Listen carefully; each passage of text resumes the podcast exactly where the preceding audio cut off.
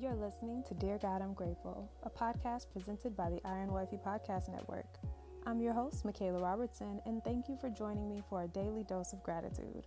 Without further ado, let's get into what we're grateful for today. Dear God, I'm grateful for the month of March. Now, today's the 31st, it is the end of the month, and this month brought a lot of learning, growth, and healing. While many challenges did take place, there were also so many divine revelations and opportunities that pretty much carried me through the entire month.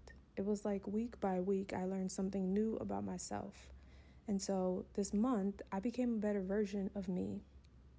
And I actually came to see that I'm capable of achieving a lot more than I give myself credit for.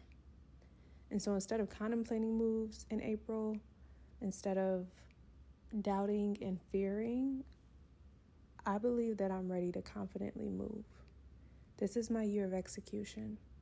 And a lot of the things that I learned this month, I know are preparing me to execute in April.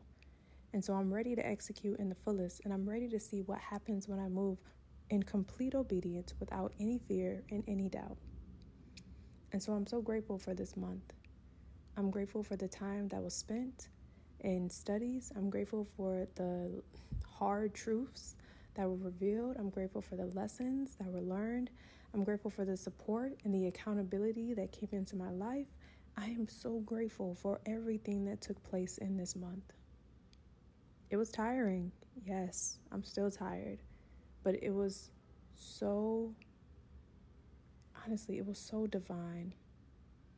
And so I give all glory and honor to God, and I'm so ready to see what April has in store because this month was spent preparing and proclaiming. And so I know that next month is going to be in movement and is going to be executing, and I cannot wait to see what God has in store.